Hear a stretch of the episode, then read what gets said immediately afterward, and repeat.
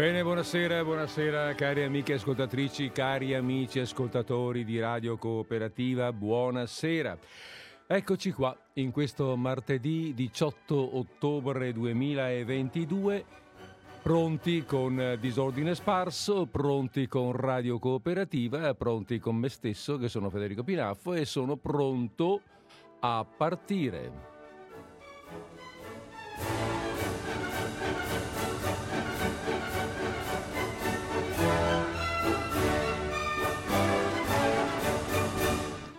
Stop.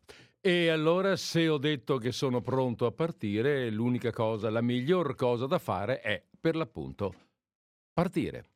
E partiamo, partiamo, partiamo. Cosa facciamo oggi di bello? Un momento che devo mettere via una cosa. Se no poi mi perdo, mi confondo, non so più cosa fare. Bene, allora eh, tutto è pronto, siamo veramente adesso pronti a partire e allora partiamo con il nostro accompagnamento per questa ora e mezza in cui stiamo appunto in compagnia fino alle ovvero fino alle 17:20 con disordine spasso vi ricordo e ve lo ricorderò ancora siamo alle ultime trasmissioni eh, eh, di, questo, di, questo, programma, perché con l'anno prossimo non ci saremo più. Eh, sono trasmissioni di saluto ne approfitto per mandarvi dei saluti già da adesso, che non sono i saluti di fine trasmissione, ma i saluti di fine programma proprio, eh, che quindi hanno bisogno di più tempo, se vogliamo. Benissimo, allora ci siamo, ci siamo. Oggi facciamo delle letture, ehm, come dire, letture di racconto. Ecco, torniamo un po' al nostro, al nostro classico, al nostro, eh, allo standard della nostra trasmissione, ma è uno standard di livello, perché l'autore dal quale vado a prendere i racconti da leggere oggi è uno dei, ehm, dei più importanti narratori del secolo scorso, um, del, del, secondo Novecento, diciamo, è Italo Calvino. Italo Calvino, uh, sì, è uno degli autori più importanti del Novecento ed è un autore anche un po' complesso, ecco, non, non facilissimo. O meglio, non facilissimo, no, è, è molto bello da leggere eh, da questo punto di vista, anzi è facile leggerlo. Diciamo che non è facile da descrivere perché ha un percorso letterario molto ampio. Um, per cui, perché nel suo tempo ha seguito, conosciuto, ha, eh, eh, ha testato più eh, tendenze letterarie. Eh, è però vero che nonostante questa sua costante ricerca, il suo stile, come dicevamo prima, rimane non soltanto, beh, rimane coerente, ma è proprio uno stile molto, um, molto preciso, una scrittura limpida, classica per certi versi, come si dice, no? Una scrittura scorrevole, piacevolissima alla lettura. Italo si chiama. Oggi è un nome che va meno di moda, ma eh, eh, lui si è chiamato così perché è nato fuori, eh, fuori dall'Italia, a Cuba, dove suo padre aveva un, uh, un, impegno lavorativo e i suoi genitori hanno voluto in questo modo eh, segnare un po' la loro nostalgia per l'Italia. Ma mh, mm, è nato nel... scusate, eh, scusate, è nato nel 23, ma eh, già nel 25 è ritornato in eh, la famiglia è ritornata in Italia dove poi è, è rimasta. Quindi mhmm, a due anni eh, Calvino era, era, già qui, non si può neanche definire, sì, cioè voglio dire, non si può neanche parlare di una cultura diversa, non ha fatto in tempo ad assorbire una cultura diversa da quella per l'appunto italiana. Uh, vabbè, insomma, sua, i primi anni della vita sono molto sereni. Uh, diciamo che è da notare che sia il padre che la madre avevano, facevano parte della categoria, diciamo così, dei liberi pensatori, ehm, ovvero gente di spirito scientifico, laico, anticlericale, pacifista e che in quegli anni non andava proprio di moda, diciamo che, eh, diciamo che li potremmo eh, inserire tra gli anticonformisti. e questo farà di Italo, del giovane Italo che, che sposa i sentimenti familiari, eh, una persona eh, sicuramente eh, di spirito, di tendenze diverse da quelle che correvano in quegli anni 30, ovvero una persona tollerante nei confronti delle diversità, disposto al confronto, aperto alla dialettica, anche in campo religioso, nonostante appunto non sia, eh, non sia credente. Poi c'è il fascismo, nei primi tempi del fascismo, boh, insomma, lo subisce, senza, pur non approvandolo veramente, ma lo subisce senza ribellione. Solo nel 1944 entrerà in una brigata partigiana comunista. Uh, diciamo non tanto perché in quel momento lui sia così ideologicamente orientato, ma, ma apprezza l'organizzazione, le capacità operative tanto che nel, alla fine della guerra diventa anche quadro del PCI e, e collabora a lungo con il giornale del partito, l'Unità. Lascerà il partito nel 1956, dopo i fatti d'Ungheria. Ecco, e durante questo tempo, siccome abbiamo detto che è uno scrittore, durante tutti questi anni dal 25 quando è in Italia, ma due anni soltanto, da quando comincia insomma ad avere un po' l'età della ragione e fino ad adesso ha sempre scritto, ha continuato, ha iniziato e cominciato a scrivere e ha scritto parecchio. Ha fatto giornalismo, evidentemente, ma anche ha scritto romanzi, racconti, ha scritto per il teatro. Poi, ehm, vabbè, si sposa nel 62, eh, va a Cuba, mm, va a Cuba per far parte di una giuria letteraria, lì conosce appunto una ragazza, si sposa lì con una ragazza argentina. A Cuba conosce anche il, il, il Che, e poi, e poi, basta, insomma, poi non, stariamo, non stiamo qui a fare tante, eh, tanti particolari. Ecco, mi piaceva un attimo inserire il personaggio in un'epoca tra il 62 e l'85, che è l'anno della morte, scrive continuamente, non fa altro che scrivere. Scrive moltissimo, viaggia, incontra, studia, scrive eh, romanzi, racconti. Ecco, in particolare, ma magari dopo lo ricordiamo dopo. Mm, beh, vabbè, la butto là, dai. In particolare una cosa che viene ricordata è la trilogia cosiddetta dei nostri antenati che comprende tre brevi romanzi, Il barone rampante, Il visconte dimezzato e Il cavaliere inesistente.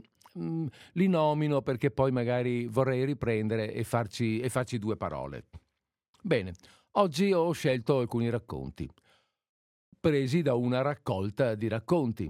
Um, si tratta di racconti per lo più sentirete, ma non tutti. Per lo più sono racconti di indirizzo sociale o legati alla, um, alla guerra partigiana. Eh, o all'immediato dopoguerra, cioè mo- molto legati a quegli anni in cui la guerra faceva sentire il, il suo peso o comunque anni in cui la guerra era finita, ma se ne sentiva appunto ancora un certo, un certo peso, un, una, una, mentalità eh, portata da, da, dal, dall'evento um, drammatico. Bene, allora ancora un po' e, e comincerei. E come un po' d'uso, tra di noi, vi ricordate, prima di cominciare col primo racconto, metto un po' di musica così voi vi sedete comodi. Questo racconto dura una, boh, circa un quarto d'ora. Vi, voi vi potete mettere comodi, eh, vi, vi predisponete all'ascolto.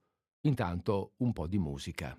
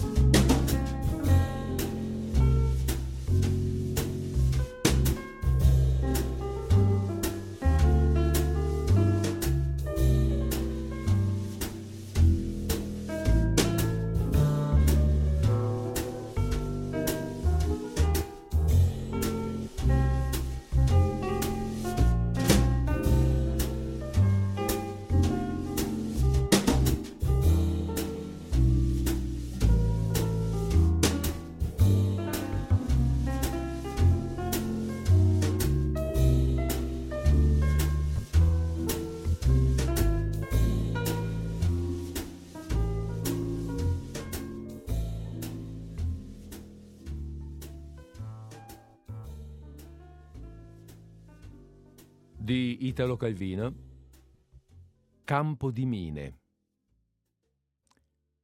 Minato. Così il vecchio aveva detto, facendo girare una mano aperta davanti agli occhi come schiarisse un vetro appannato. Tutto per lì, non si sa bene dove. Sono venuti e hanno minato. Noi stavamo nascosti. L'uomo coi calzoni zuavi aveva guardato un po' il versante della montagna, un po' il vecchio ritto sulla porta. Ma, ma dalla fine della guerra ad ora, aveva detto, c'era tempo di provvedere. Pure il passaggio ci deve essere, qualcuno lo saprà bene. Tu, vecchio, lo sai bene, aveva anche pensato, perché di certo il vecchio era un contrabbandiere e conosceva la frontiera come il fornello della sua pipa.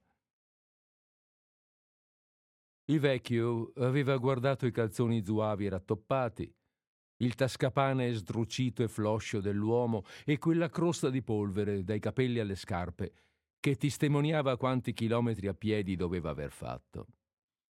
Ma non si sa bene dove, aveva ripetuto, per il passo, un campo di mine. E aveva fatto ancora quel gesto, come se ci fosse stato un vetro appannato tra lui e tutto il resto. Dico, non sarò ancora stato sfortunato di andare a battere proprio su una mina, aveva chiesto l'uomo con un sorriso che gli aveva legato i denti come un cachi acerbo. Eh, il vecchio aveva detto, così soltanto, eh. Ora l'uomo cercava di ricordarsi quell'intonazione di quelle. perché avrebbe potuto essere un eh, ci mancherebbe, o un eh, non si sa mai. O un eh, niente di più facile. Ma il vecchio aveva detto solo un eh, senza nessuna intonazione, brullo come il suo sguardo, come il terreno di quelle montagne su cui anche l'erba era corta e dura come una barba umana mal rasa. Le piante delle rive non arrivavano ad alzarsi più su del cespuglio, con di tanto in tanto un albero di pino storto e gommoso, messo in modo da fare meno ombra che poteva. L'uomo camminava adesso per i rimasugli dei sentieri che salivano il versante, mangiati di anno in anno dai cespugli e battuti solo dal passo dei contrabbandieri. Passo da selvatico che lascia poca traccia. Terra maledetta, diceva l'uomo coi calzoni zuavi.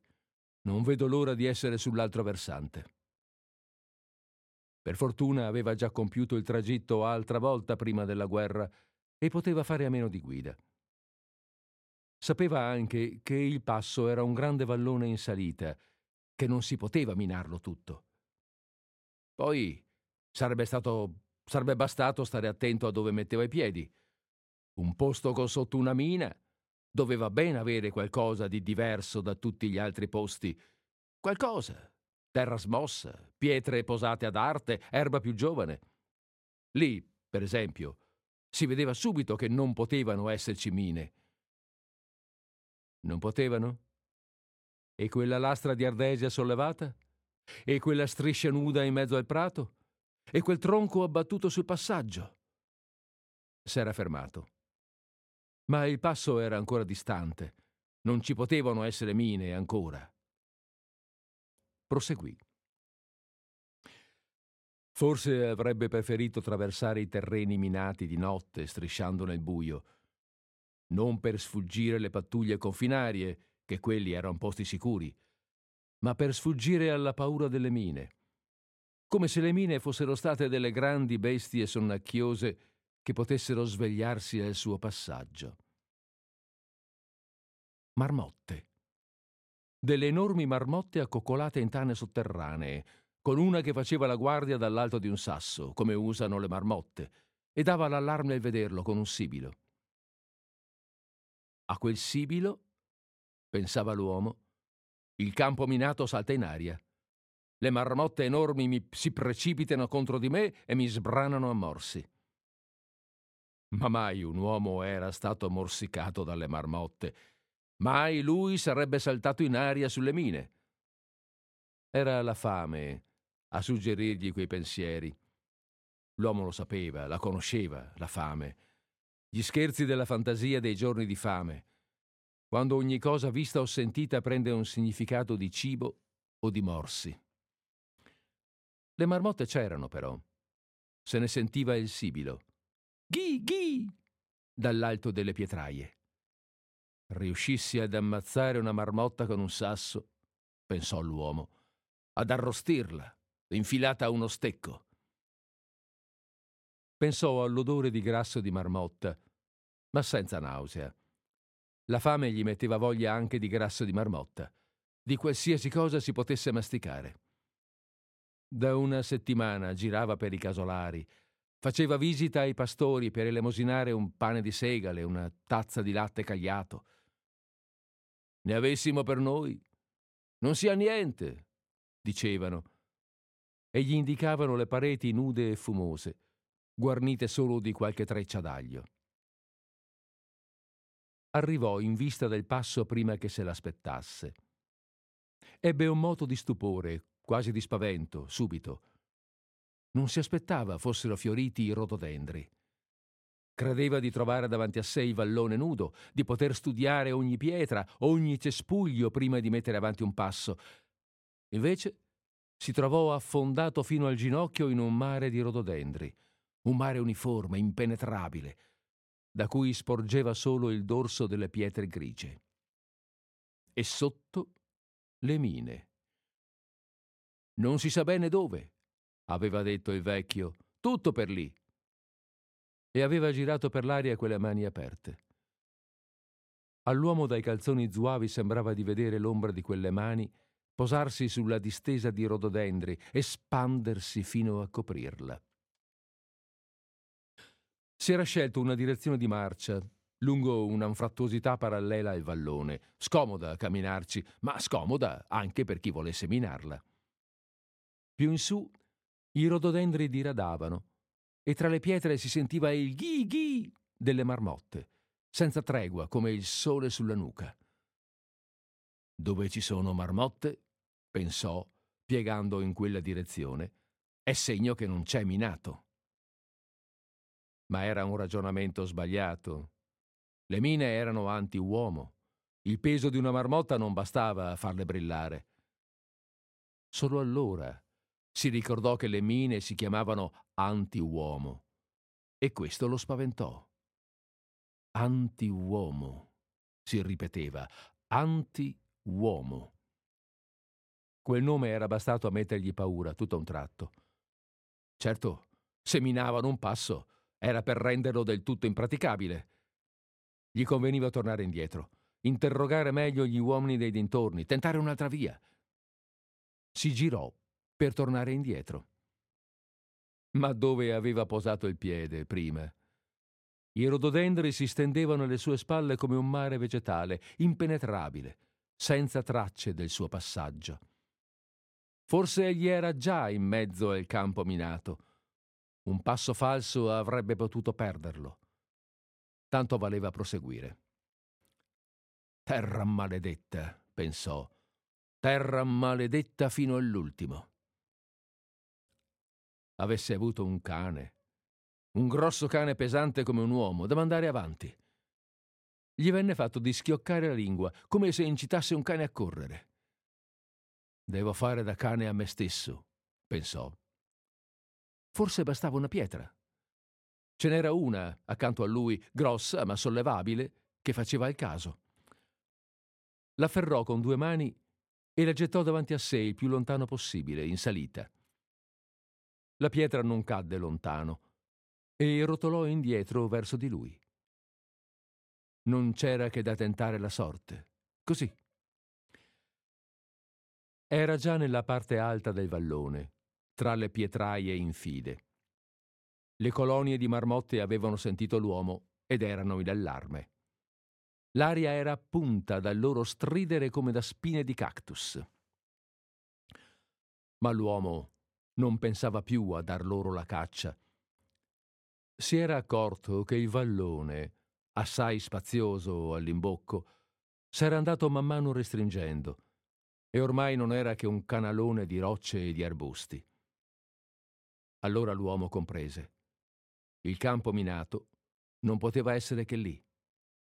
Solo in quel punto un certo numero di mine poste alla distanza dovuta potevano sbarrare tutti i passaggi obbligati. Questa scoperta, anziché terrorizzarlo, gli diede una strana tranquillità. Bene, ormai egli si trovava in mezzo al campo minato, era certo. Ormai non c'era che da continuare a salire a caso, andasse come voleva. Se era destino che lui morisse quel giorno, sarebbe morto, se no, sarebbe passato tra una mina e l'altra e si sarebbe salvato.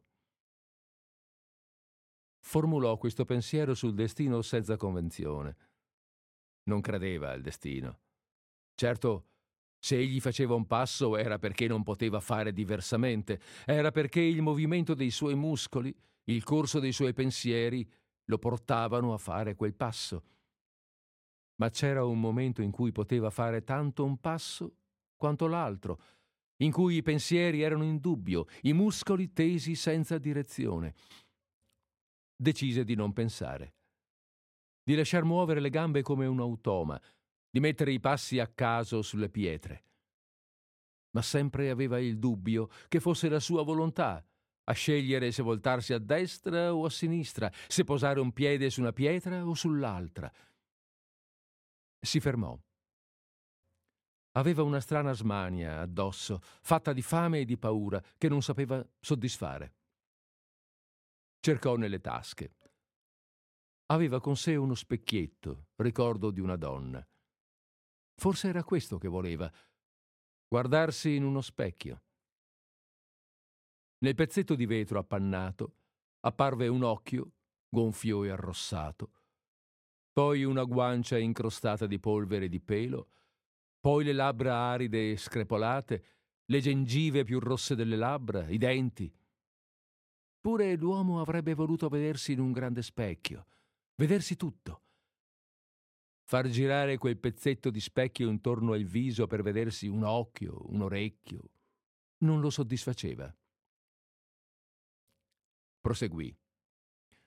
Non ho incontrato il campo di mine fino ad ora, pensò. Ormai ci saranno 50, 40 passi. Ogni volta che posava il piede, al sentire sotto di sé la terra dura e ferma tirava il respiro. Un passo è fatto. Un altro. Un altro ancora. Questa lastra di galestro sembrava un trabocchetto, invece è solida, questo cespo di erica non nasconde niente. Questa pietra. La pietra, sotto il suo peso, affondò di due dita. Ghi ghi! Facevano le marmotte. Avanti. L'altro piede. La terra che divenne sole. L'aria che divenne terra. Il ghi delle marmotte che divenne tuono. L'uomo sentì una mano di ferro che lo afferrava per i capelli, alla nuca non una mano, ma cento mani che lo afferravano ognuna per un capello e lo strappavano fino ai piedi, come si strappa un foglio di carta, in centinaia di piccoli pezzi.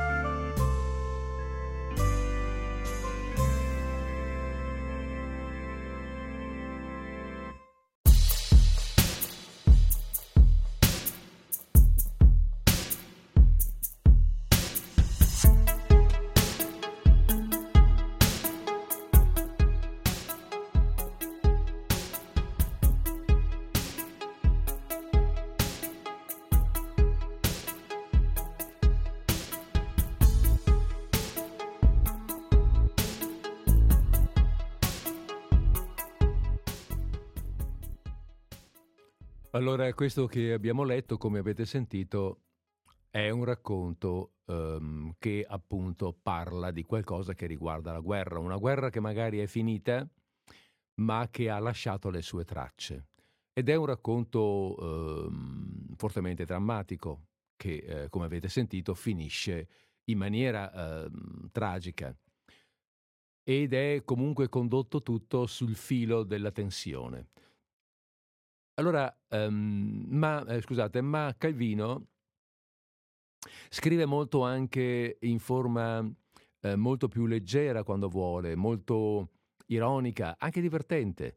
Um, le sue favole di Marco Valdo, per esempio, che sono state molto utilizzate per, eh, anche per libri di lettura per le scuole mh, inferiori, eh, sono favole, favole per lo più ecologiche, favole eh, di buoni sentimenti, in cui questo personaggio, Marco Valdo, un personaggio un po' svanito, un po' stravagante, eh, si muove in un mondo in un mondo reale con una testa non, non, di suo reale, in grado di vedere cose diverse in questo mondo di quelle che invece sono. Ma io adesso non intendo in realtà prendere eh, in mano Marco Valdo, l'ho nominato per dire che Calvino è davvero un eclettico nello scrivere. Um, ho scelto di leggere un altro racconto, però un racconto questa volta più, uh, diciamo, divertente, ecco, simpatico, un, un gruppo di eh, di simpatici cialtroni che tentano un furto. E infatti il titolo, della, il titolo del racconto è appunto Furto in una pasticceria. Datemi ancora qualche secondo e poi partiamo con questo furto in una pasticceria.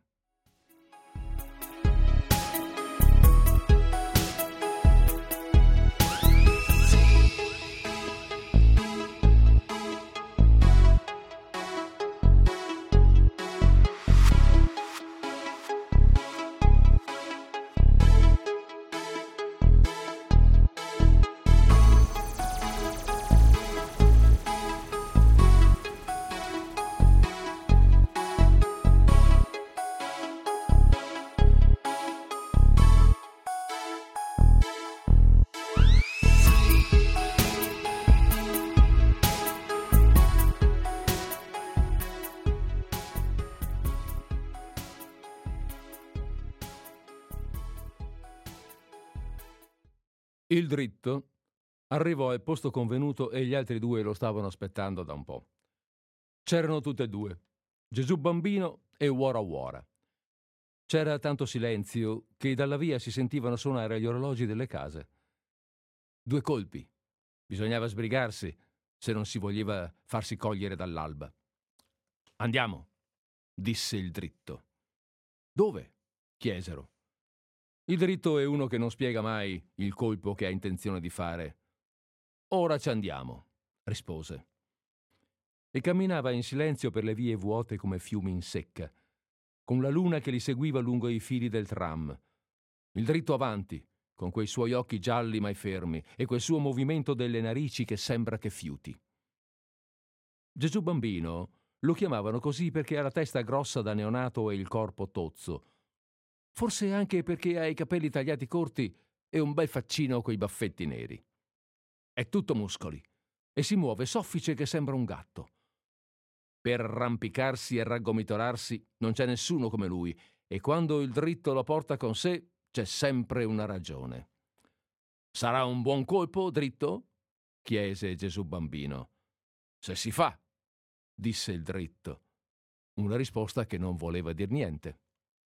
Ma intanto, per dei giri che sapeva solo lui, li aveva fatti scantonare in un cortile.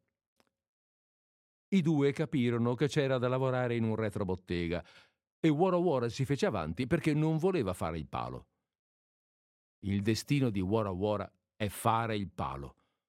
Il suo sogno sarebbe di entrare nelle case, frugare, riempirsi le tasche come gli altri, ma gli tocca sempre di fare il palo nelle strade fredde, nel pericolo delle pattuglie, battendo i denti perché non gelino e fumando per darsi un contegno. È un siciliano allampanato, Wora Wora, con una faccia triste da mulatto e i polsi che gli sporgono dalle maniche. quando c'è un colpo da fare, si veste tutto elegante, non si sa perché.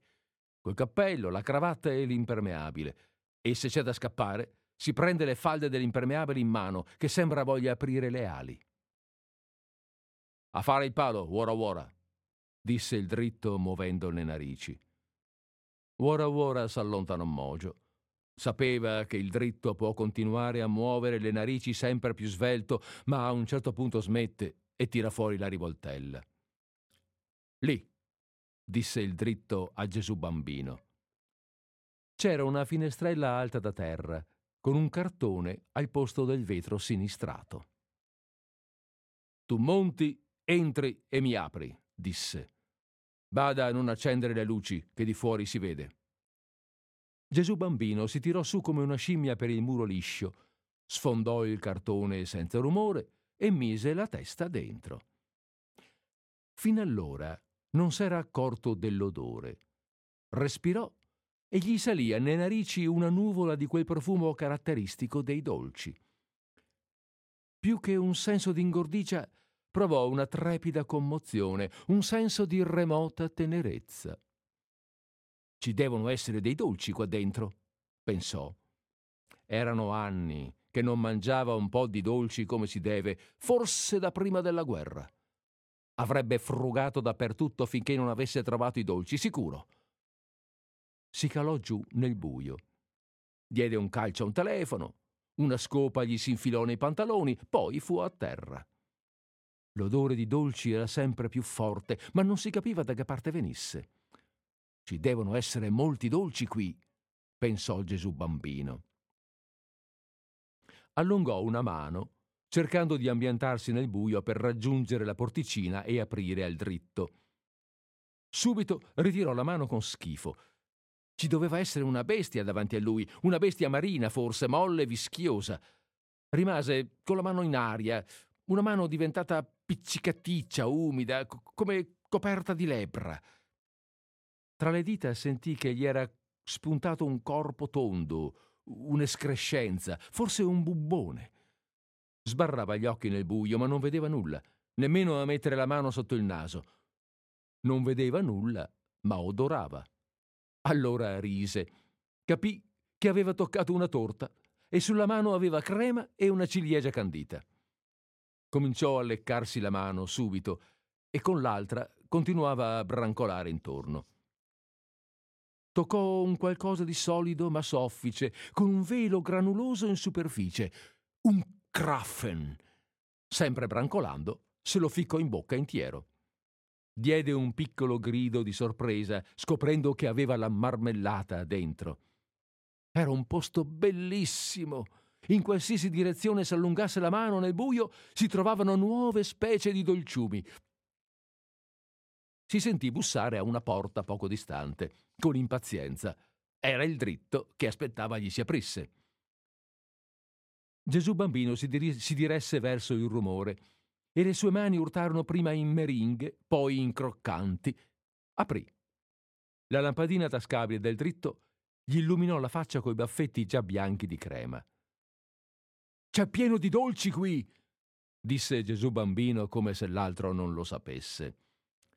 Non è tempo di dolci, fece il dritto scansandolo. Non, è, non c'è tempo da perdere. E andò avanti, rimestando nel buio col bastone di luce della lampadina. E in ogni punto che illuminava scopriva file di scaffali e sopra gli scaffali file di vassoi e sopra i vassoi file di paste allineate di tutte le forme e di tutti i colori e torte cariche di creme che stillavano come cera da candele accese e batterie schierate di panettoni e muniti castelli di torroni. Allora uno sgomento terribile si impadronì di Gesù bambino. Lo sgomento di non avere il tempo di saziarsi, di dover scappare prima di aver assaggiato tutte le qualità di dolci, d'avere sotto mano tutta quella cuccagna solo per pochi minuti in vita sua. E più dolci scopriva, più il suo sgomento aumentava. E in ogni nuovo andito, in ogni nuova prospettiva del negozio che appariva illuminata dalla pila del dritto, gli si parava dinanzi come per chiudergli ogni strada. Si saltò sugli scaffali ingozzandosi di paste, cacciandone in bocca due, tre per volta, senza nemmeno sentire il sapore. Sembrava lottasse coi dolci, minacciosi nemici, strani mostri che lo stringevano d'assedio. Un assedio croccante e sciropposo in cui doveva aprirsi il varco a forza di mandibole.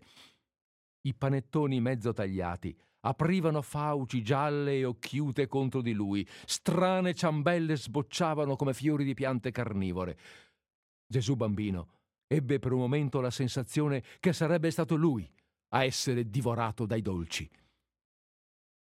Il dritto lo tirava per un braccio. La cassa! Disse. Dobbiamo prendere la cassa! Ma intanto, passando, si ficcò in bocca un pezzo di pan di Spagna multicolore, e poi la ciliegina di una torta, e poi una brioche, sempre con fretta, cercando di non distrarsi dal suo compito. Aveva spento la pila. Di fuori ci vedono come vogliono, disse. Erano arrivati nel locale della pasticceria, con le bacheche di vetro e i tavolini di marmo. C'era la luce notturna della strada, perché le saracinesche erano a griglia e fuori si vedevano le case e gli alberi, con uno strano gioco d'ombre. Ora bisognava forzare la cassa. Tieni qua, disse il dritto a Gesù bambino, dandogli la pila da reggere verso il basso perché non si vedesse da fuori. Ma Gesù bambino, con una mano teneva la pila e con l'altra annaspava intorno afferrò un plum cake intero e mentre il dritto s'affannava coi suoi ferri alla serratura cominciò a morsicarlo come fosse pane.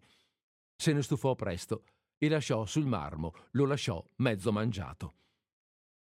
Leva di lì, guarda che porcaio fai! gli gridò a denti stretti il dritto, che malgrado il suo mestiere aveva uno strano amore per il lavoro ordinato. Poi non resistette alla tentazione e si mise due biscotti in bocca, di quelli mezzo savoiardi, mezzo di cioccolato, sempre senza smettere di lavorare. Ma Gesù bambino, per avere le mani libere, aveva costruito una specie di paralume con pezzi di torrone e tovagliette da vassoio. Aveva visto certe torte con la scritta buono nomastico. Ci si aggirò intorno, studiando il piano d'attacco. Prima le passò in rassegna con il dito e leccò un po' di crema al cioccolato. Poi ci affondò la faccia dentro, cominciando a morderle dal centro una per una. Ma gli restava una smania che non sapeva come soddisfare. Non riusciva a trovare il modo per goderle del tutto.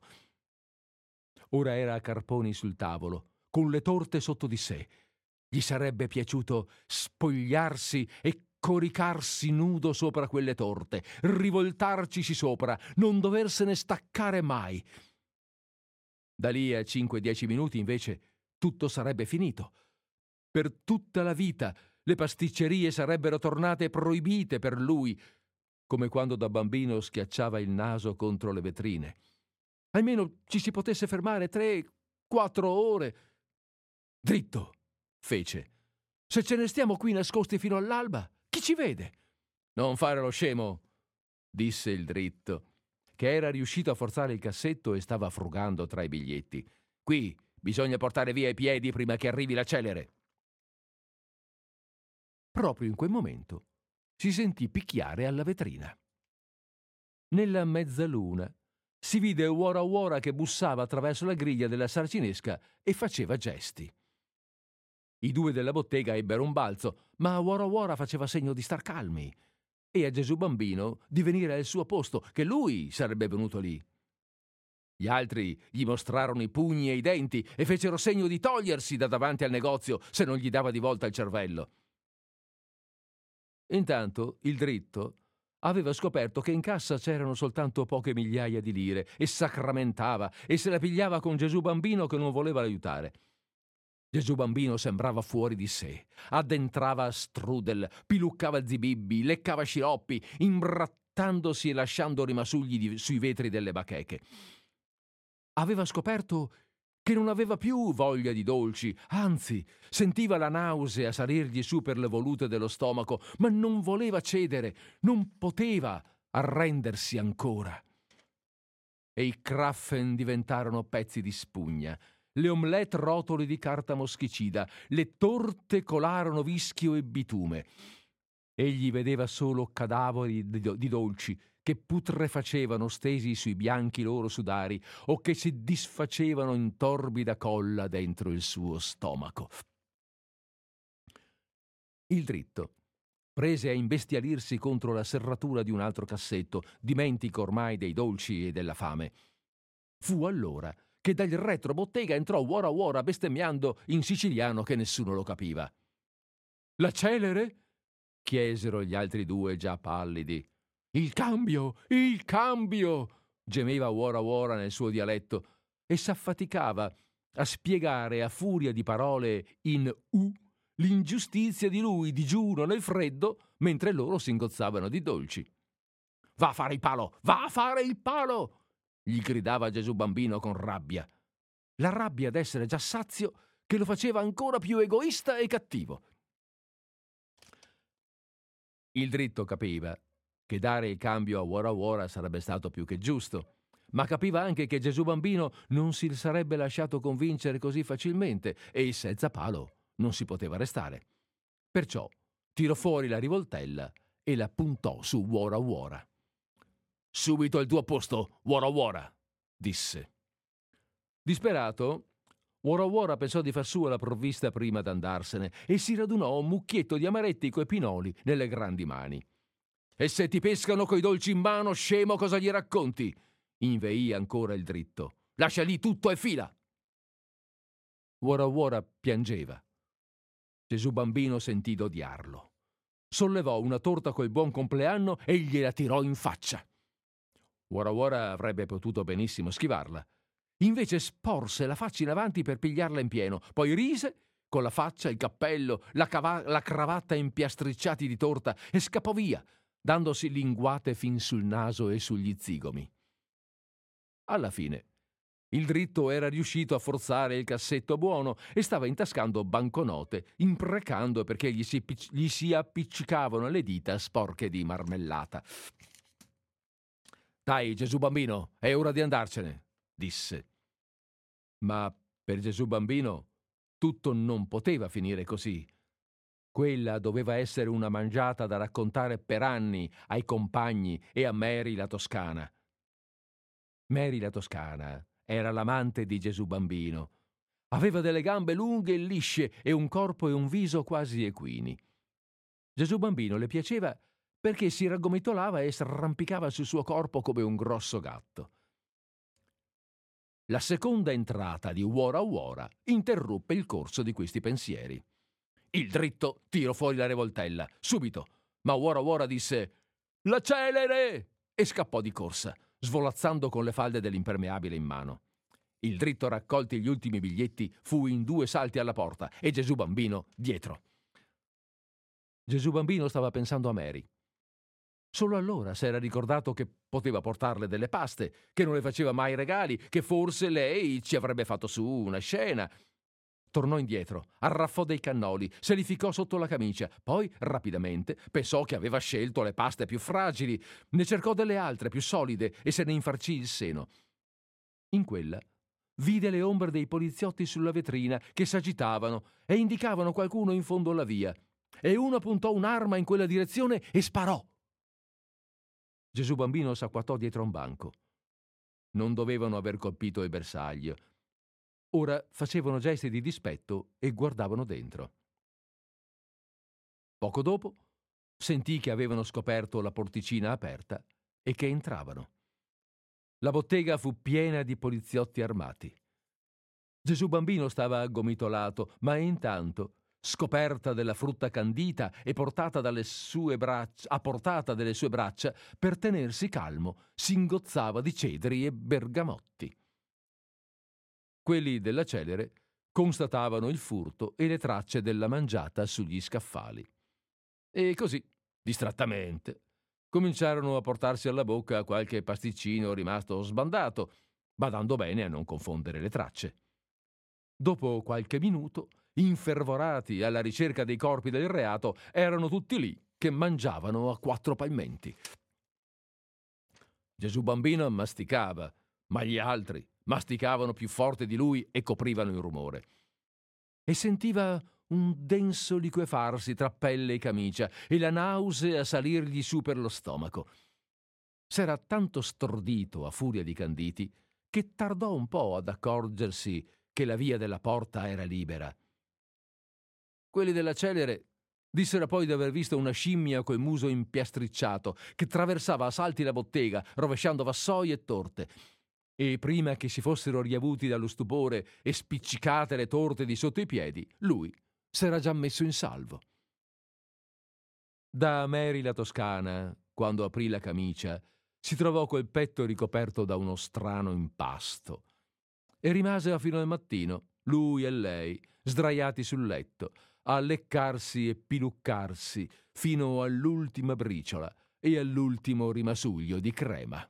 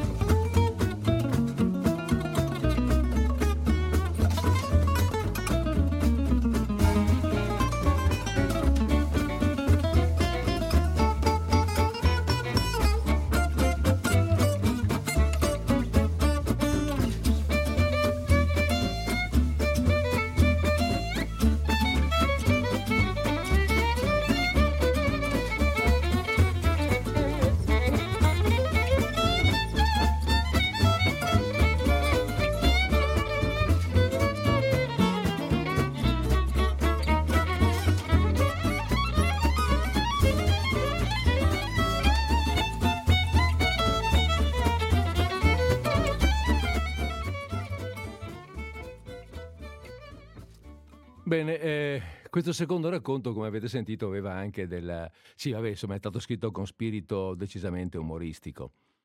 Più che soltanto ironico, è veramente... Eh, sì, la tendenza è quella di farne qualcosa di simpatico e anche di divertente.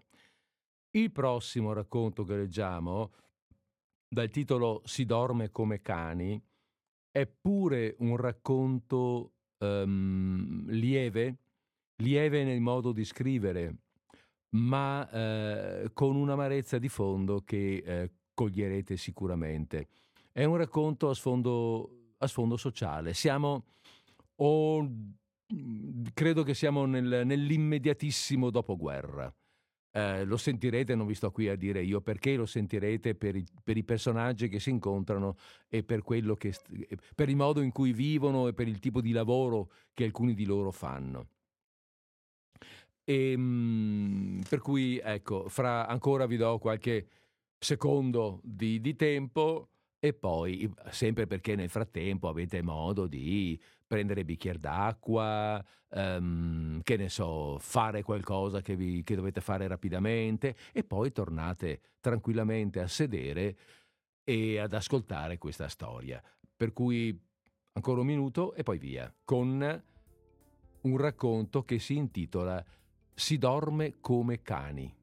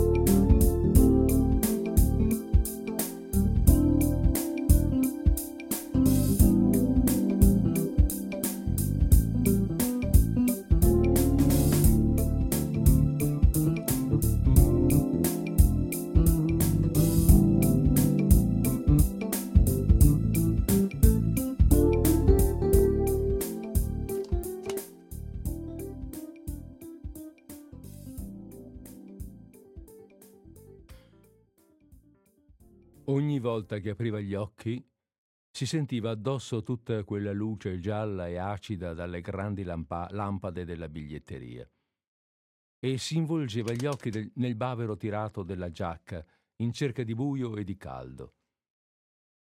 Coricandosi, non s'era accorto di come gelide e dure erano le lastre di pietra del pavimento. Ora Lame di freddo salivano a infiltrarglisi di sotto il vestito e per i buchi delle scarpe, e la poca carne dei fianchi gli doleva, pigiata tra le ossa e la pietra. Il posto però se l'era scelto bene. In quell'angolo a ridosso alla scalinata, riparato e non di passaggio. Tant'è vero che dopo un po' che era lì, arrivarono quattro gambe di donne alte sopra la sua testa e dissero Ehi, quello ci ha preso il posto. L'uomo sentiva, ma non era sveglio. Sbavava da un angolo della bocca sul cartone scorticato della piccola valigia, il suo cuscino, e i capelli s'erano messi a dormire per conto loro, seguendo la linea orizzontale del corpo. Ben, disse quella voce di prima da sopra i ginocchi terrosi e la campana spiovente della gonna. Si tolga, almeno prepariamo il letto. E uno di quei piedi, piede di donna in scarponi, lo assaggiò ai fianchi, come un muso che annusi. L'uomo si rizzò sui gomiti, annaspando nella luce gialla con palpebre smarrite e irritate, e i capelli che non s'erano accorti di, di niente, tutti dritti. Poi ripiombò giù, come volesse dare una testata dentro la valigia. Le donne avevano tolto i sacchi dalla testa. L'uomo che veniva dietro posò le coperte arrotolate e cominciarono a disporsi. Ehi! disse la più vecchia al coricato. Alzati, almeno mettiamo anche te sotto. Ma che? Dormiva. Deve avercene una carica, disse la più giovane, una tutt'ossi con parti grasse quasi appoggiate alla sua magrezza, seni, natiche, che le giravano su e giù sotto la vestina, mentre lei si piegava a stendere le coperte e a rincalzarle sotto i sacchi di farina. Erano tre della borsa nera e venivano giù coi sacchi pieni e le latte vuote. Gente che s'era fatta le ossa a dormire sul duro, per le stazioni e viaggiando sui bestiame. Però avevano imparato a organizzarsi e viaggiava con le coperte, da mettere sotto per il morbido e sopra per il caldo, e i sacchi e le latte per cuscino. La più vecchia cercava di passare un lembo di coperta sotto all'addormentato, ma dovette tenerlo sollevato un po' alla volta perché non si muoveva. Deve proprio avercene una carica, fece la vecchia. Forse è di quelli dell'emigrazione. Intanto, l'uomo che era con loro, un magro con le cerniere lampo, si era già ficcato tra una coperta e l'altra e tirato il purillo sugli occhi. Ale, vieni sotto, non sei pronta? disse alle natiche della più giovane, ancora china a rincalzare i sacchi per cuscino. Era sua moglie, la più giovane, ma quasi conoscevano più i pavimenti delle sale d'aspetto che il loro letto matrimoniale. Si misero sotto anche le donne, e la più giovane e il marito si strofinarono un po' fianco a fianco, facendo un rumore di brividi, mentre la più vecchia rincalzava quel meschino di addormentato. Forse la più vecchia non era tanto vecchia, ma era come scalcagnata dalla vita che faceva. Sempre con carichi di farina ed olio sulla testa, su e giù per quei treni, e portava un vestito che sembrava un sacco e i capelli che andavano in tutti i versi. All'uomo addormentato scivolava la testa dalla valigia, che era troppo alta, e gli faceva tenere il collo per storto. Lei provò a sistemarlo meglio, ma quello per poco non cadeva la testa per terra. Così, lei gli fece posare la testa su una sua spalla, e l'uomo chiuse le labbra, inghiottì, s'accomodò in giù sul più morbido e riprese a sbavare, adesso in seno a lei. Erano lì che facevano per dormire, quando arrivarono tre di Bassa Italia. Erano un padre con i baffi neri e due figlie brune e grassotte, tutte e tre piccoli di statura, con delle ceste di vimini e gli occhi schiacciati dal sonno in mezzo a tutta quella luce. Sembrava che le figlie volessero andare da una parte e lui dall'altra, e così litigavano, senza guardarsi in faccia e quasi senza parlare, a furia di brevi frasi addentate e un fermarsi e avanzare a strattoni. Scoprirono il posto già occupato da quei quattro e rimasero lì, sempre più smarriti, finché non li raggiunsero due giovanotti in mollettiere e con le mantelline a tracolla. Subito i due misero in mezzo eh, i Bassitalia e per convincerli a mettere tutte le coperte assieme e sistemarsi tutt'uno con quei quattro coricati. I giovanotti erano due Venezia che emigravano in Francia e fecero alzare i borsa nera e ridisporre tutte le coperte in modo da starci quanti erano. Si capiva che era tutta una manovra per toccare seni e natiche a quelle due ragazzotte mezzo addormentate, ma alla fine erano tutti a posto compresa la più vecchia dei Borsanera, che non s'era mossa, perché aveva quella testa d'uomo addormentato che le dormiva in un seno. I due Venezia naturalmente s'eran presi in mezzo alle ragazze, lasciando da parte il Bassitalia, ma armeggiando sotto quelle coperte e mantelline riuscivano ad arrivare con le mani anche alle altre donne. Già qualcuno russava ma il Bassitalia non riusciva a dormire, pur con tutto il sonno che gli pesava addosso. Il giallo acido di quella luce lo perseguitava fin sotto le palpebre, fin sotto la mano che gli tappava gli occhi, e il grido disumano degli altoparlanti. Accelerato, binario, partenza, lo teneva in continua inquietudine. E poi aveva bisogno d'orinare, ma non sapeva dove andare e aveva paura di perdersi in quella stazione finì per decidersi a svegliare uno e prese a scuoterlo. Era quel disgraziato che dormiva lì fin da prima. La latrina, compare! La latrina! diceva, e lo tirava per un gomito, da seduto in mezzo a quella distesa di corpi avvoltolati. L'addormentato finì per alzarsi a sedere di scatto e spalancò i rossi occhi nebbiosi e la bocca gommosa su quella faccia chinata su di lui, quella piccola faccia da gatto, grinzosa e coi baffi neri. La latrina, compare! diceva il Bassitalia. L'altro restava attonito, si guardava intorno con spavento. Rimasero tutte e due a guardarsi a bocca aperta, lui e il Bassitalia. Quello sempre addormentato non capiva niente. Scoprì la faccia di quella donna per terra sotto di lui e la fissava piena di terrore. Forse era lì lì per dare un urlo. Poi, tutto un tratto, riaffondò la testa nel seno della donna e ripiombò nel sonno. Il Bassitalia si alzò, calpestando due o tre corpi, e prese a muovere passi incerti per quel grande atrio luminoso e freddo. Di là delle vetrate si vedeva il buio limpido della notte e paesaggi di ferro, geometrici, vide un brunetto più piccolo di lui con la guappa e l'abito gualcito che si avvicinava con aria distratta. La latrina, compare? chiese il Bassitalia supplichevole. Americane? Svizzere? Fece l'altro, che non aveva capito, facendo spuntare un pacchetto.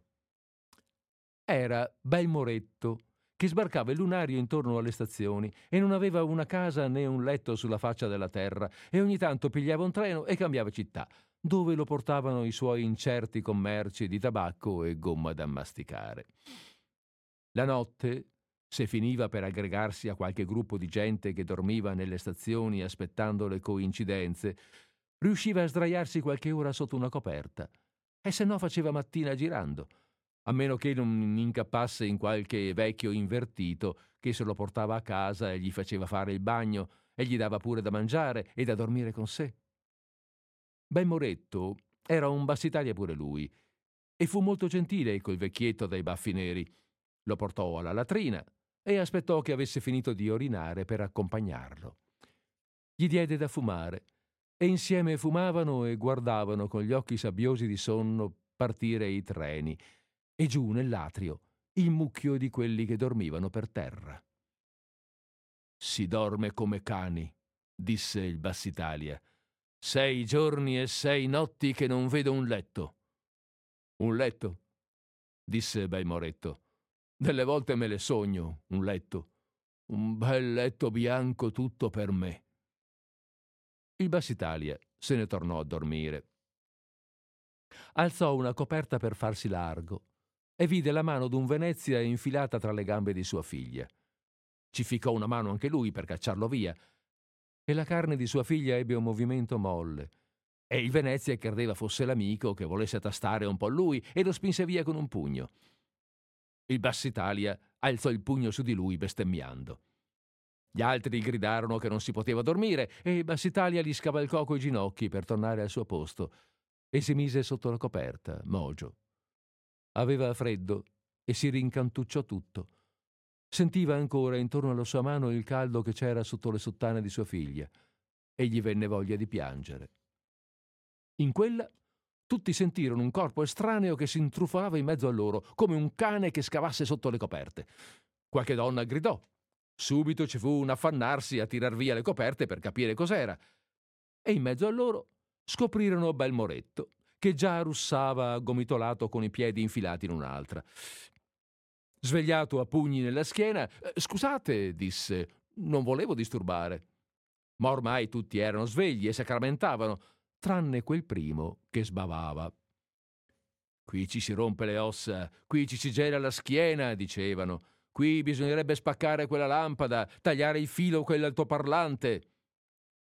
Se volete, vi insegno come farvi il materasso, disse Belmoretto.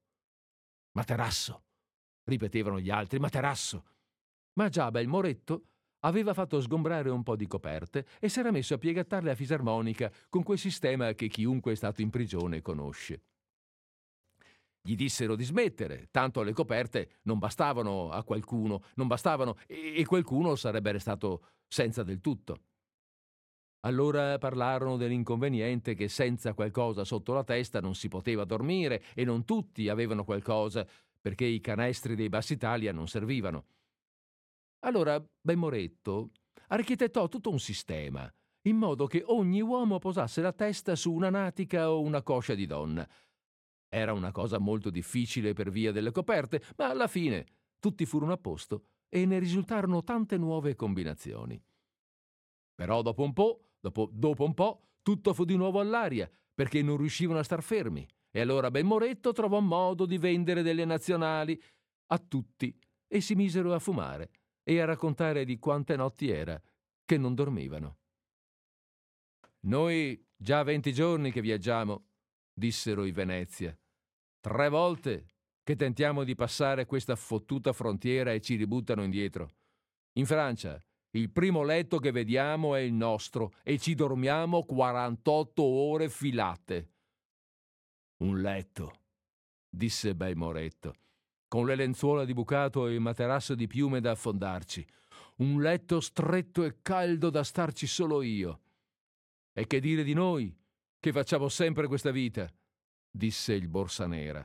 Arrivati a casa si passa una notte in letto e poi via, di nuovo sui treni.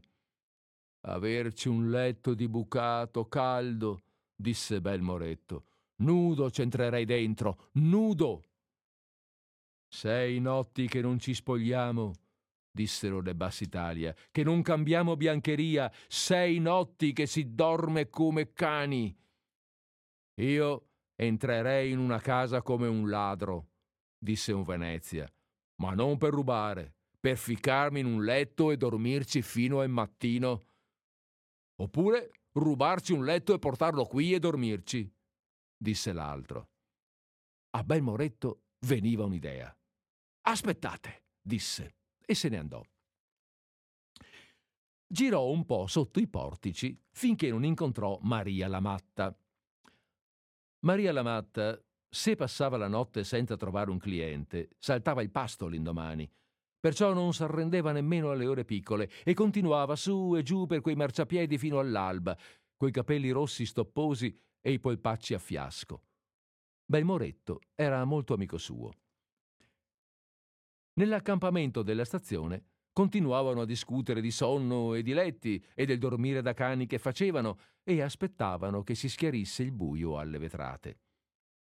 Non eran passati dieci minuti e rieccoti bel moretto che arriva con un materasso arrotolato sulle spalle. Sotto! disse stendendolo per terra. Turni di mezz'ora, 50 lire, ci possono stare due per volta. Sotto, sotto, cosa sono 25 lire a testa? Aveva noleggiato un materasso da Maria la Matta, che ne aveva due nel letto, e adesso lo subaffittava a mezze ore. Altri viaggiatori assonnati, che aspettavano le coincidenze, si avvicinarono interessati. Sotto, diceva Belmoretto, penso io alla sveglia. Ci mettiamo una coperta sopra e voilà che nessuno vi vede e potete, far, e potete farci anche i figli. Sotto! Un Venezia provò per primo, insieme a una delle ragazze Bassitalia. La più vecchia dei, Borsane, dei Borsanera prenotò il secondo turno per lei e quel povero addormentato che aveva addosso. Ma il Moretto già aveva tirato fuori un taccuino e segnava le ordinazioni tutto contento. All'alba avrebbe riportato il materasso a Maria la Matta e sarebbero stati a far capriole sul letto fino al giorno fatto. Poi, finalmente, si sarebbero addormentati.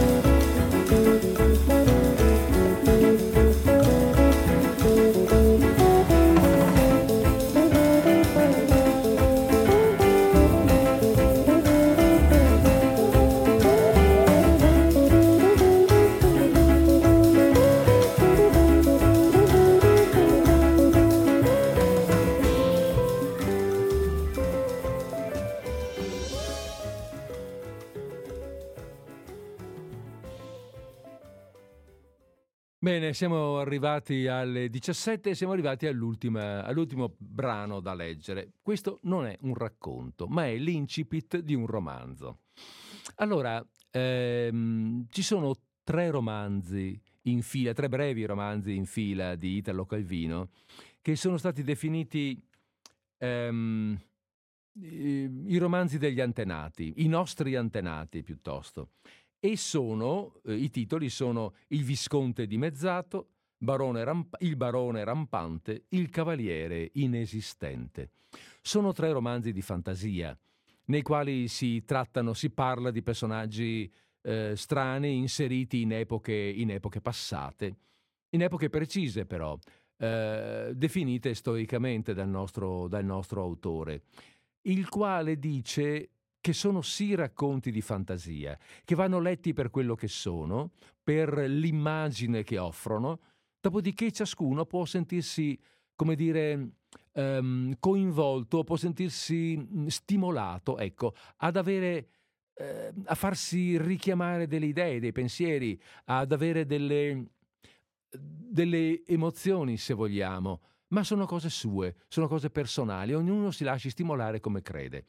La storia di Visconte di Mezzato è la storia di un personaggio che viene praticamente spezzato in due da una, mm, da una cannonata e, e, una parte è cattiva e l'altra parte è quella buona. È un po' il racconto della mh, mm, storia di, di, dire, di incompletezza ehm, di mancata realizzazione di sé, ma anche la, la, la solita storia del riconoscimento del bene e del male, la storia di, del dottor Jekyll e di Mr. Hyde.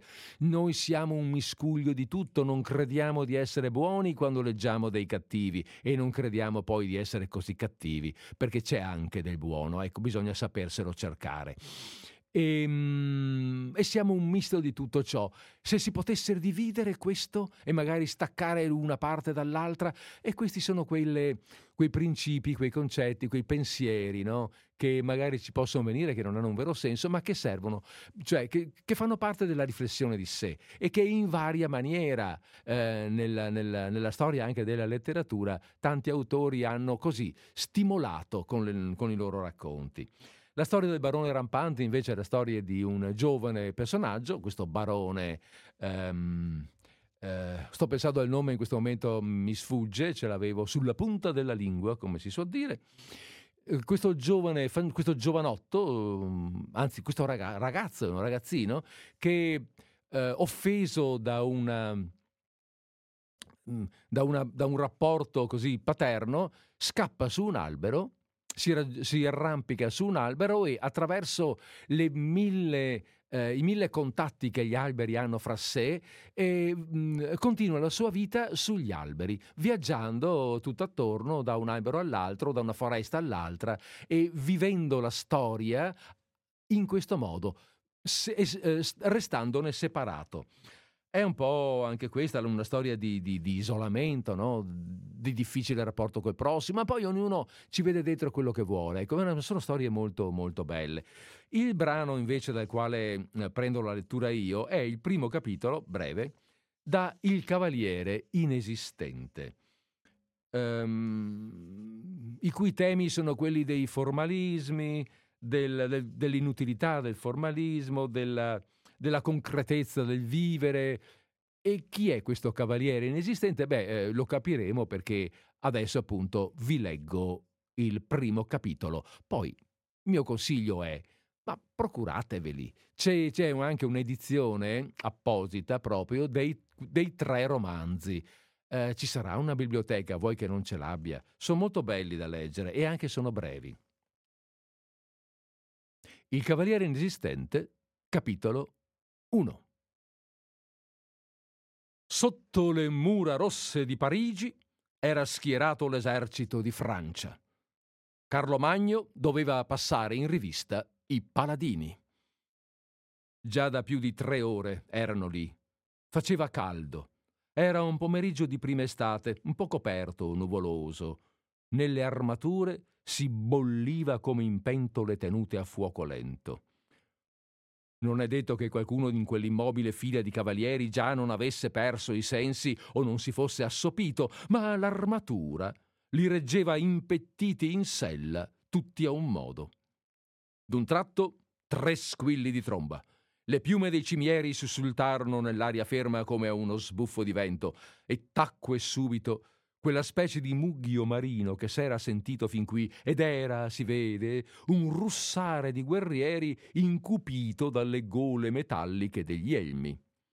Finalmente, ecco, lo scorsero che avanzava laggiù in fondo, Carlo Magno, su un cavallo che pareva più grande del naturale, con la barba sul petto, le mani sul pomo della sella. Regna e guerreggia, guerreggia e regna, e dai, e dai, pareva un po' invecchiato dall'ultima volta che l'avevano visto quei guerrieri. Fermava il cavallo e a ogni ufficiale si voltava a guardarlo dal su in giù. E chi siete voi, paladino di Francia? Salomon di Bretagna, sire, rispondeva quello a tutta voce, alzando la celata e scoprendo il viso accalorato, e aggiungeva qualche notizia pratica, come sarebbe 5.000 cavalieri, 3.500 fanti, 1.800 i servizi, 5 anni di campagna. Sotto coi bretoni, paladino! diceva Carlo. E tocche, tocche, tocche, tocche, se ne arrivava a un altro capo di squadrone. E chi siete voi, paladino di Francia? riattaccava. Ulivieri di Vienna, sire! scandivano le labbra appena la griglia dell'elmo s'era sollevata. E lì 3.000 cavalieri scelti, 7.000 la truppa, 20 macchine d'assedio. Vincitore del pagano Fierabraccia, per grazia di Dio e gloria di Carlo, re dei Franchi. Ben fatto, bravo e viennese, diceva Carlo Magno. E agli ufficiali del seguito, magrolini quei cavalli, aumentategli la biada. E andava avanti. E chi siete voi, paladino di Francia? Ripeteva, sempre con la stessa cadenza. Bernardo di Montpellier, sire, vincitore di Brunamonte e Galiferno. Bella città, Montpellier, città di belle donne. E al seguito, vedi, vedi se lo passiamo di grado. Tutte cose che dette dal re fanno piacere, ma erano sempre le stesse battute da anni. E chi siete voi con quello stemma che conosco?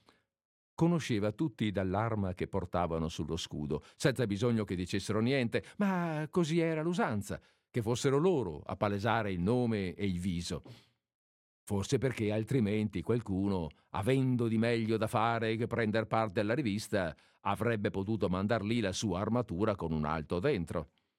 Alardo di Dordona, del duca Amone. In gamba Alardo, cosa dice papà? E così via. Tatatatatai tatatatatatata. Gualfredi Mongioia, cavalieri 8000 tranne i morti. Ondeggiavano i cimieri. Uggeri danese, Namo di Baviera, Palmerino d'Inghilterra. Veniva sera. I visi, di tra la ventaglia e la bavaglia, non si distinguevano neanche più tanto bene. Ogni parola, ogni gesto era prevedibile ormai. E così tutto in quella guerra durata da tanti anni, ogni scontro, ogni duello, condotto sempre secondo quelle regole, così che si sapeva già oggi per domani chi avrebbe vinto, chi perso, chi sarebbe stato eroe, chi vigliacco, a chi toccava di restare sbudellato e chi se la sarebbe cavata con un disarcionamento e una culata per terra. Sulle corazze, la sera, al lume delle torce, i fabbri martellavano sempre le stesse ammaccature. E voi? Il re era giunto di fronte a un cavaliere dall'armatura tutta bianca. Solo una righina nera correva torno torno ai bordi, per il resto era candida, ben tenuta, senza un graffio, ben rifinita in ogni giunto, sormontata sull'elmo da un pinnacchio di chissà che razza orientale di gallo, cangiante d'ogni colore dell'iride. Sullo scudo c'era disegnato uno stemma tra due lembi di un ampio manto drappeggiato e dentro lo stemma si aprivano altri due lembi di manto, con in mezzo uno stemma più piccolo che conteneva un altro stemma ammantato più piccolo ancora. Con disegno sempre più sottile era raffigurato un seguito di manti che si schiudevano uno dentro l'altro e in mezzo ci doveva essere chissà che cosa, ma non si riusciva a scorgere, tanto il disegno diventava minuto. E voi? Messo su lì così pulito, disse Carlo Magno, che più la guerra durava meno rispetto della pulizia nei paladini gli capitava di vedere. Io sono. La voce giungeva metallica da dentro l'elmo chiuso, come fosse non una gola, ma la stessa lamiera dell'armatura a vibrare e con un lievo rimbombo d'eco. Agilulfo Emo Bertrandino de Guildiverni e degli altri di Corbentraz e Sura, cavaliere di Selimpia Citeriore e Fez. Oh! fece Carlo Magno, e dal labbro di sotto, sporto in avanti, gli uscì anche un piccolo strombettio. Come a dire, dovessi ricordarmi il nome di tutti, starei fresco. Ma subito aggrottò le ciglia. E perché non alzate la celata e non mostrate il vostro viso? Il cavaliere non fece nessun gesto. La sua destra, inguantata d'una ferrea e ben connessa manopola, si serrò più forte all'arcione, mentre l'altro braccio, che reggeva lo scudo, parve scosso come da un brivido. Dico a voi, ehi paladino, insisté Carlo Magno, com'è che non mostrate la faccia al vostro re? La voce uscì netta dal barbazzale. Perché io non esisto, sire. Oh, questa poi! esclamò l'imperatore. Oh, oh, oh. Adesso ci abbiamo in forza anche un cavaliere che non esiste. Fate un po' vedere? Agilulfo parve ancora esitare un momento. Poi, con mano ferma ma lenta, sollevò la celata. L'elmo era vuoto. Nell'armatura bianca dell'iridiscente cimiero non c'era dentro nessuno. Ma, ma, ma, ma, ma, ma quante se ne vedono! fece Carlo Magno. E, com'è che fate a prestar servizio se non ci siete? Con la forza di volontà, disse Agilulfo, e la fede nella nostra santa causa. Eh, già, già, eh, già, già, già, ben detto, è così che ci fa il proprio dovere. Beh, per essere uno che non esiste, siete in gamba.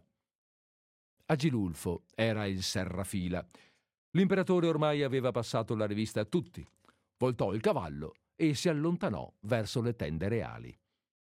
Era vecchio e tendeva ad allontanare dalla mente le questioni complicate. La tromba segnò il, senane, il segnale del rompete le righe. Ci fu il solito sbandarsi di cavalli e il gran bosco delle lance si piegò si mosse a onde come un campo di grano quando passa il vento.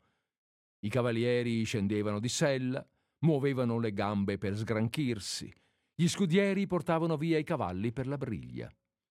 Poi, dalla cozzaglia e il polverone si staccarono i paladini, aggruppati in capannelli svettanti di cimieri colorati, a dare sfogo alla forzata immobilità di quelle ore in scherzi e in bravate, in pettegolezzi di donne e onori.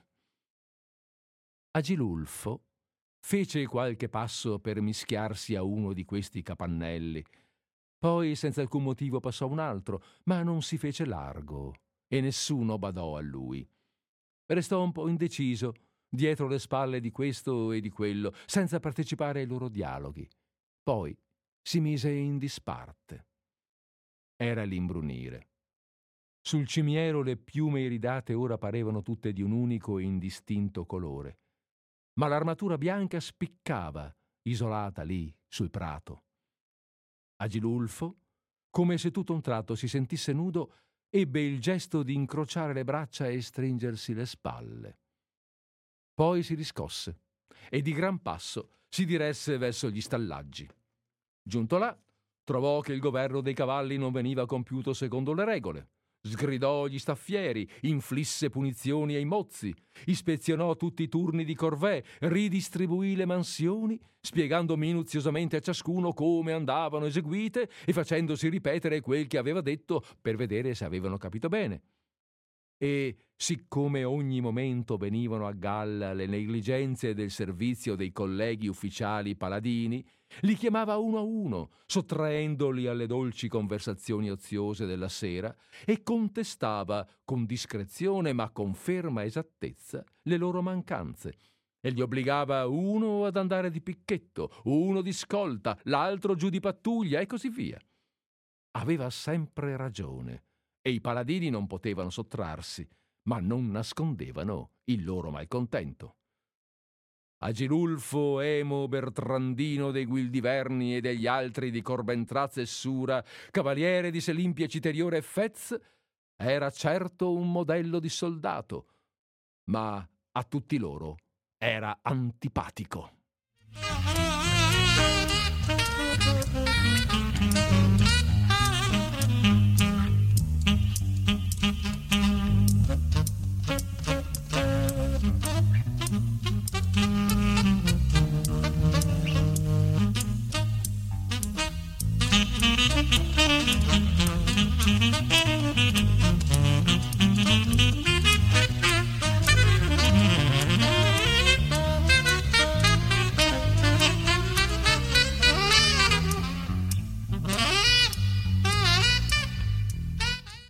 Questo che avete sentito era l'attacco, eh, il primo capitolo del Cavaliere inesistente di Italo Calvino. Um, sono le 17.16, abbiamo 4 minuti davanti a noi, una telefonata potrebbe anche starci, una breve telefonata 049 880 9020 è aperta la linea.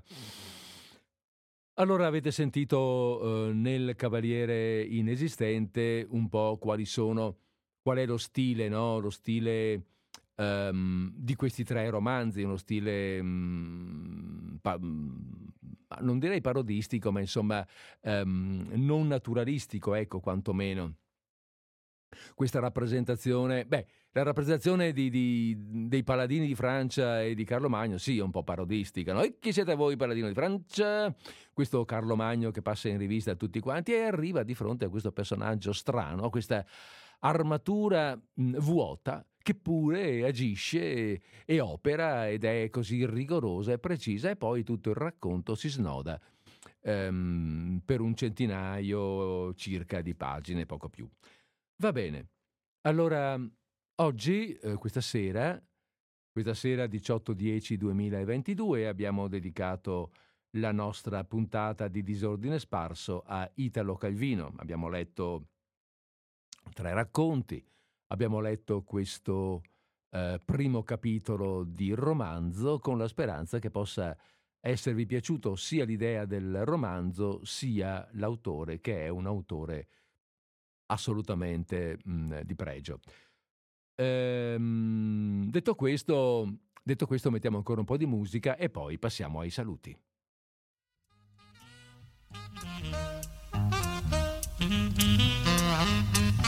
Mm-hmm.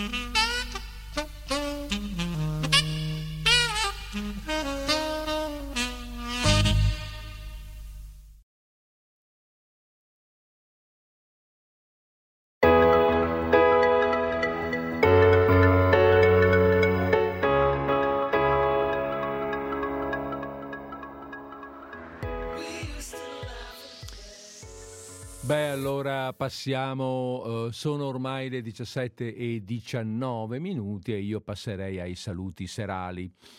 Uh, beh, vi faccio anche, se così, un accenno di saluto generale. Ecco, saluto generale perché lo ricordo, l'ho già detto, lo ricorderò credo ogni, ogni volta ormai. Um, eh, con quest'anno Disordine Sparso chiude e non riapre nel 2023, quindi queste ultime trasmissioni sono anche trasmissioni di saluto. Ehm, ma per il momento il saluto che vi do è quello solito, quello di fine trasmissione, quindi vi auguro una buona conclusione di giornata, una buona conclusione di, se- di settimana e un buon ascolto con Radio Cooperativa. Eh, chiudiamo qui la trasmissione.